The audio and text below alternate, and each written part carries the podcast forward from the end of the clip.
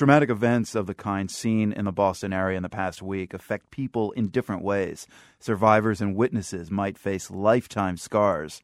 Another group of people that might be vulnerable are refugees from violent trouble spots around the world.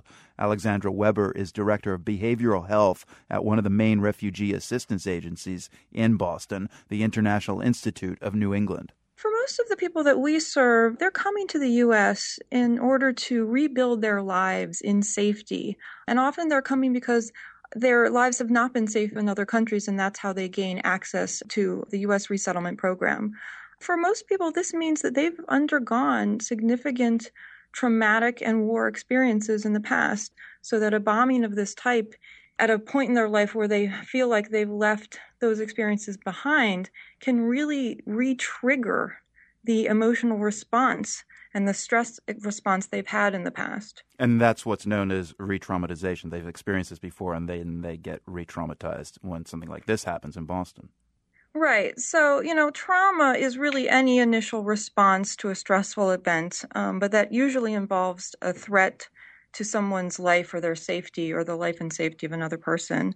And then for people who have a complicated emotional reaction, they, you know, they can develop post-traumatic stress disorder, which is a severe anxiety disorder that develops after exposure to psychological trauma. Um, for the people who have that condition, and some of whom we know and we work with, we're particularly concerned that the experiences of and, and situation last week will re-trigger some of the symptoms of traumatic response. Have you seen any of that yet? We have. Um, for most people, in the last, the end of last week and the beginning of this week, we've been reaching out to just try to make sure that they're, you know, feeling safe, that we acknowledge that we've all been through this experience together. We're trying to gauge what their stress level is and make sure that we're supporting them in, in our outreach. But the events of last week for some have exacerbated symptoms of PTSD, anxiety, depression. Many people have had real sleep disturbance, flashbacks. Many are experiencing nightmares. Um, and for the mo- the majority of people who, who have these symptoms, they will resolve. But for those who have had a complicated traumatic stress reaction, those are the people for whom we're, we're, we're most concerned. And, and, just to be clear, we're not talking uh, about clients of yours who were at the finish line and witnessed this. They just heard about it or saw it on TV, right?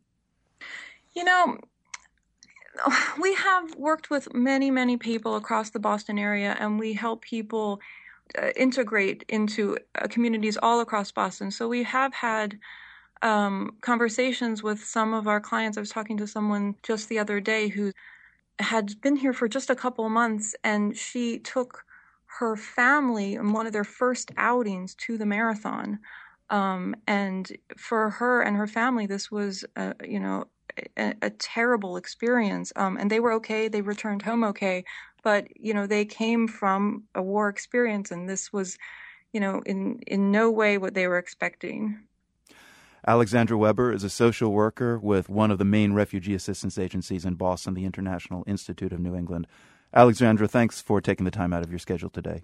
Sure. Thanks for talking with me.